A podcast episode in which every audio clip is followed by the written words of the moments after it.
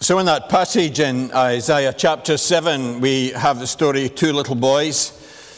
Um, nothing to do um, with the Rolf Harris song. Um, probably, probably shouldn't mention Rolf Harris, actually. Is he not getting to. Tra- is he, did he get in jail for child abuse? I, I thought he should have been put in jail for making a record as rubbish as two little boys. I thought that was a criminal offence, sentimental drivel.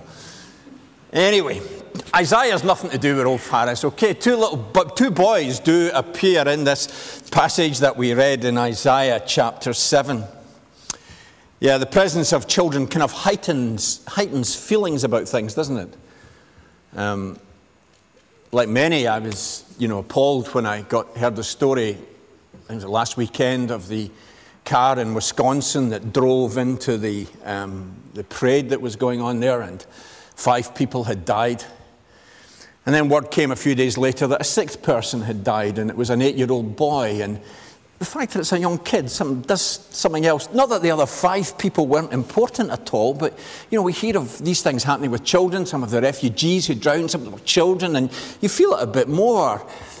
It works the other way as well. We, when children do things, and very often people make more of a response because it's a kid. A seven year old has written to the Prime Minister in the, in the hope that he, no, I didn't say in the hope that he could read. Um, certainly had trouble with his speeches, didn't he? But a seven-year-old has, has written, and we thought, oh, that's great. Or, or a nine-year-old has done something that's raised funds for something else, and, and, and we, wow, that's, that's so we, we somehow we feel more about it. We're more engaged somehow. We're more drawn in when, when it's young children that are involved.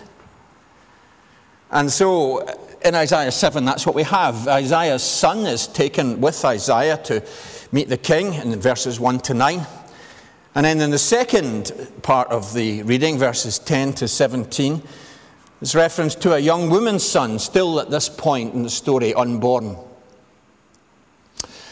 Now, we need some background to get to know what was happening here. Israel had been split into two. Ten tribes of Israel had kept the name Israel, and they were the kingdom in the north. Two tribes were a much smaller country in Judah in, in the south. And both Israel and Judah at this point in the story are at a low ebb. They are economically in a bad place, socially, politically, and particularly spiritually. They're in a very bad place. The whole country's in, in something of a doldrums. And part of the problem was there was this big empire of Assyrians who were flexing their muscles and, and kind of just ready to, to, to come in and, and, and, and take control. And some of the small countries thought, there's no way we can fight against the Assyrians. No way. They're, but maybe if we got together, maybe if we formed a pact, together we might be able to get the fight against the Assyrians.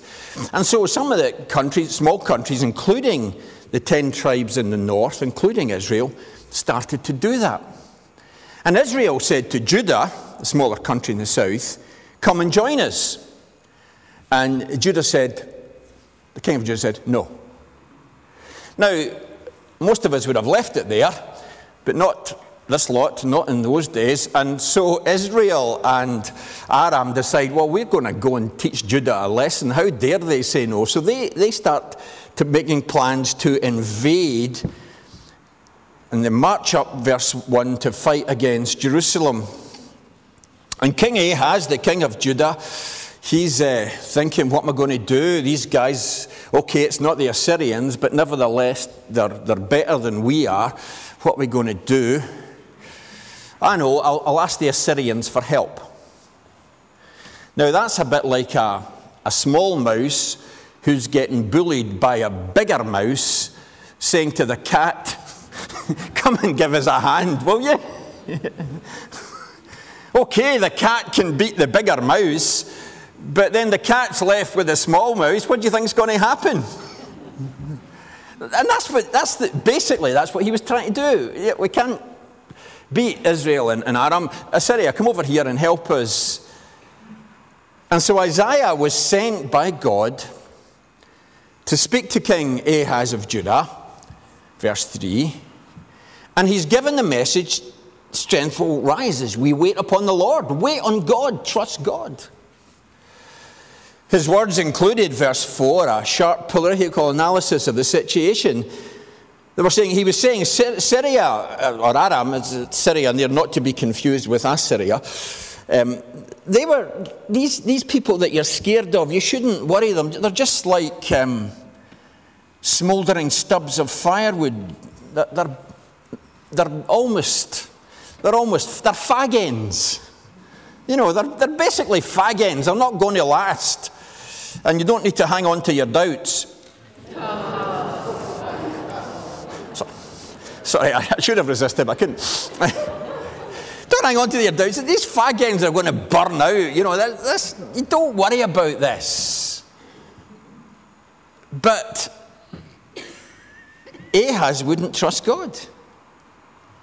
Ahaz is, should not be selling the nation's soul to Assyria because he is scared of Israel and pulse in the north. He should depend on God. He should trust God's promises. That's Isaiah's message. He's got a choice to make. Either trust in your political scheming, and let's face it, your political scheming is pretty daft, asking the cat for help. Either do that or trust God. You should be trusting God. And this is where his son came in. Isaiah had taken his son along. His son um, was called Shear Jash, Jashub. Um, prophets had a talent for naming their children. And basically, uh, the, name of the child means a remnant will return. That was his name. That is, here's the sign a remnant will return. And Isaiah is so serious about this message that God has given him that that's why he's named his son. Ahaz, you, you, you think political scheming is going to get you out of this. It will not. Trust God because God will make sure your people and Judah remain safe and in the God's, God's plans. That is, he's being asked to trust. Now, that, that is basically the, the call of the gospel to trust. The call of the gospel is not just to believe in God, but to trust. A number of years ago, a man called Blondin was famous for all kinds of walking along wires. He would, and his most famous show was when he put the tightrope across Niagara Falls and he walked on the tightrope across Niagara Falls. And then he did it pushing a wheelbarrow right across Niagara Falls. And then he put a bag of potatoes, big bag of potatoes, in the wheelbarrow and pushed it across with all that weight on it. And then he said to one of the folks who were watching him, Do you think I could do it with a person in the wheelbarrow and not, not a bag of potatoes? Do you Think I could do it with a person? And the person said, Yes, I'm sure you could. Well, you can guess what Blondin said next. Get in. Now that's the test, isn't it? That, that's what trust is. Trust is saying, not just, oh yeah, I think you can do that, but trust is, I'm, I'm, I will put my life in your hands. I will commit myself. Now, I wouldn't have gotten that wheelbarrow because, you know, not because I don't think Blondin could do it, but I just think, what is there to gain getting over to the other side? Um, I'm going to have to get back again. I've left my car over the other side, you know. There's nothing to gain for it. So the illustration breaks down there. But, but that, that's exactly the, the kind of thing that the gospel leaves us with. Will we trust God? Will we say, here, the promised land, the promises of God, of his ultimate kingdom of peace and beauty and justice and forgiveness and everything else, will we trust God enough to say, God, as it were, I will get in the wheelbarrow. It's worth getting over there. What you promise is good. What you're working out and your purposes for humanity is good. Therefore, I will do what it takes to get there. And what it takes to get there is the spiritual equivalent of getting into the wheelbarrow. It's to saying, I'm trusting Jesus and only trusting Jesus. Not I believe in him, not I think you could do this, Jesus, but saying, I will follow to the point of I will trust you and put my life in your hands. Ahaz wouldn't do it.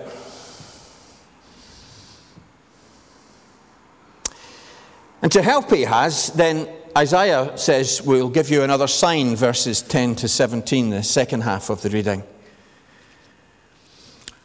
Ahaz, notice, tries to put a religious gloss on his disobedience.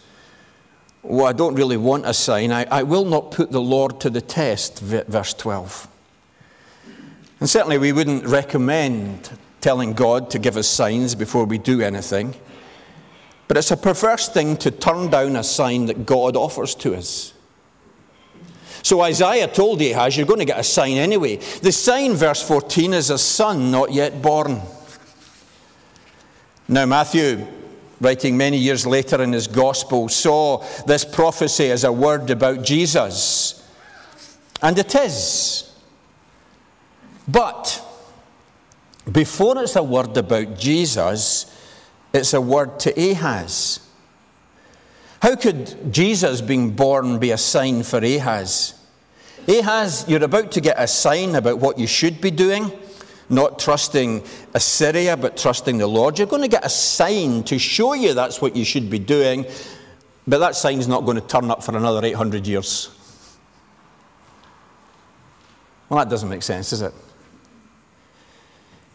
Rather, the sign is Already Isaiah, back in chapter 1, had called the city of Jerusalem a virgin daughter. And he's saying, he's saying to look, Ahaz, look, by the time it takes for a child to conceive, be born, and for that ch- child to learn right from wrong, verse 15, by the time that happens, Israel and, and, and, and Aram will not be there to, dist- to bother you. And the thing is, if you've brought Assyria into it, they're not going to stop because they've got the big mouse. They're going to come for the small mouse as well. Don't do it. But just as there was with boy one, Isaiah's son, in the name that the remnant will return, just as there was with him, so there was so with this promise sign to Ahaz, there was a word of hope beyond devastation. It's a word from a God who can bring salvation even out of judgment, who can allow a destructive enemy to flourish but still will ultimately be gracious to his people. A God who can and a God who will bring a renewed people to birth through pain and judgment, because this God is truly with his people. In a far, far fuller sense than Isaiah could have dreamt that word of God, that promise of salvation in and through and despite judgment, would be fulfilled by another Son, the one born of a virgin, Jesus of Nazareth, God with us. It's all part of the same work of God, all part of the same glory story. Here is a sign Ahaz about what you're to do in the short term, but here too is a sign pointing even further forward. A bit like when you look in the distance and you see two, two hills and, and you think from, from a long way off that they're right beside each other, they're right up against each other, but in fact there's quite a wee bit of gap between them, or a big bit of gap between them when you get up close. In the same way, Isaiah's prophecy was both for Ahaz, but also beyond that, hundreds of years later, to be fulfilled in the coming of Jesus, the son born of a virgin, whose life will say, We're not putting judgment of God to the side. Crucifixion was going to come. But even beyond and through judgment, there is to be salvation. That is the message for Ahaz. That's the message for people today. God is concerned that things should get sorted out. He's not turning a blind eye to the things that are wrong and sin, and He will take us to that promised land. There will be that fulfillment ultimately of the kingdom of God. We've been given signs of it here and now, and we've been given the challenge about whether or not we'll get in the wheelbarrow in terms of trusting Jesus to take us there. For the message is that God is always faithful. The Lord stays with his people. And this time of waiting, which is one of Advent's main themes, is not waiting that is pointless or fruitless because God keeps his word. Many years after Isaiah spoke, Jesus came, fulfilling on another level not just the words of verse 14, but the promises of God doing a new work, a new rescue, a new salvation and yet we cannot presume upon God's grace. Verse 17, the last verse of our reading, tells us that grace was going to pass Ahaz by. Was it because God took a dislike to him? No. Was it because God was going to forget about him? No. It was because he did not, he would not trust. In all likelihood, he remained a man who believed in God, but that's not the same as trusting. He was the kind of person who would say to God, Yes, of course you can take that wheelbarrow across Niagara Falls. Of course you can. I'm sure you can do it. But I'm not going to put my life in your hands. And that's not what God asks, not what God calls for. So then, two little boys, each of them a sign. And on the subject of signs, today we baptize not a little boy, but Anna, a girl. But baptism is also a sign, a sign of the very same gospel. And like the rest of the gospel, it is something to be trusted in and something that calls for a response from us. Again, baptism is a sign pointing to the promises of God's word. It is not a promise that someone will always be in good health or always be happy, that they will succeed in whatever they want to put their mind to. It is a promise about the faithfulness of God to bring us salvation, uh, for His peace, His pardon, His dignity, for, for love and joy and more to be given to us because they're found in Christ.